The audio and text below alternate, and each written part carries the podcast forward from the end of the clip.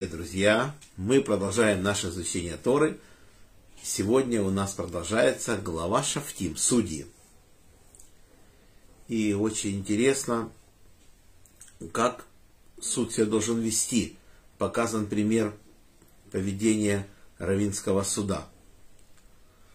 Есть такой царь, его зовут Янай. У него есть слуга, который совершил убийство – и судьи решили, что вместе со слугой, пусть для дачи показаний, придет его хозяин-царь. Царь Янай, впоследствии мы знаем, что его зовут Ирод. И царь пришел во всем своем великолепии, пришел в суд и всем своим видом показал, что лучше суду признать его слугу невиновным, он демонстративно сел в суде. Тогда Раби Шимон бен Шатах сказал царю, чтобы он встал и стоя выслушал показания, так как он встает не перед ним и не перед членами суда, а перед самим Всевышним. И сказал ему царь Янай, ты всего лишь человек, и твои слова не имеют значения. Вот пусть скажут остальные члены суда, чтобы я стал или я сидел. Раби Шимон бен Шатах посмотрел на левую половину зала, и кто скажет свое мнение, все мудрецы молчали, опустив головы свои. Тогда он посмотрел на правую половину зала. И люди не могли выстоять перед царем. Эти судьи все стояли, опустив голову.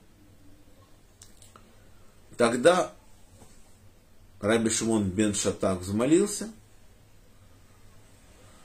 И тут же появился пророк Ильягу. Нет, не пророк Ильягу. Ангел Гавриэль явился. И случилось невероятное. Все эти судьи упали замертво. Вот такая страшная история произошла. Так. Как это описано? Вот по вашему поведению видно, что вы не намеревались совершить справедливый суд. Вы послали за царем, предполагая, что его присутствие устрашит свидетелей, и его раб будет оправдан. Поскольку вы полны греховных мыслей, пусть вас судит тот, кто знает мысли людей. При этих словах появился ангел Гавриэль, повалил судьи на землю, и они умерли. Судьи были наказаны так сурово, потому что справедливое судейство – это один из столпов цивилизации. Настолько важен справедливый суд.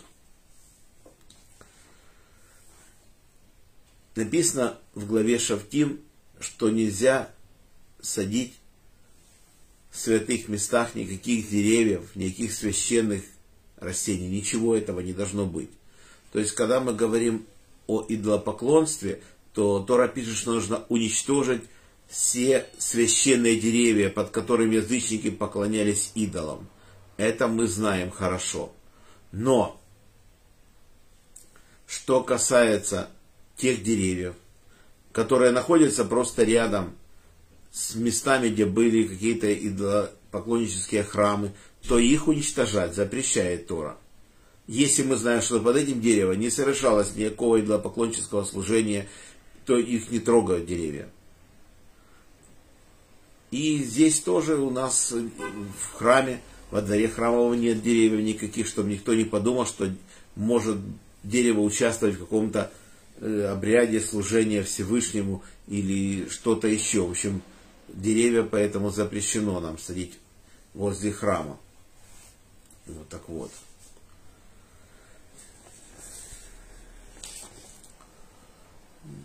На сегодня у нас все. Урок был дан за поднятие души Яков бен Нахум, Владимир бен Григорьев, Павел бен Эфип, Самуил бен Герш, Хая Малка бат Йосиф, Мира бат Авраам, Роза бат Михаэль, памяти Ури бен Харитон Мендель бен Мендель, за здоровье Светлана Батклара, Шимон бен Исхак, Борис бен Мария, Анна Батривка, Полина Перн, Бат Соня Сура, Лена Бат Клара, Женя Бат Ида, Анна Бат Елена, Евгений бен Софья, Двойра Бат Мирьям, Моисей бен Ева, Ирина Бат Двойра, Йосиф бен Раиса, Инесса Бат Мейн, Евгений бен Берт, Евгений Бат Ита, Фира Бат Анна, Геннадий бен Елена, Элиор бен Клара. Ольга Бат Светлана, Йосиф Дан Бен Сара, Таня Батфрида, Ида Батрива, Вадим Бен Татьяна, Юлия Батбела. Памяти Ури Бен Харитон, Мендель Бен Мендель. Парноса и Бриют, Владимир Бен Рая, Марина Батрая, Борис Бен Марина. Всего хорошего Олегу Марченко. Мазал Парноса Сгула, Ирина Батури, Арона Ребен Ури. За хороший дух Арона Ребен Двора, Диз Бенахум, Авигаль Бацара.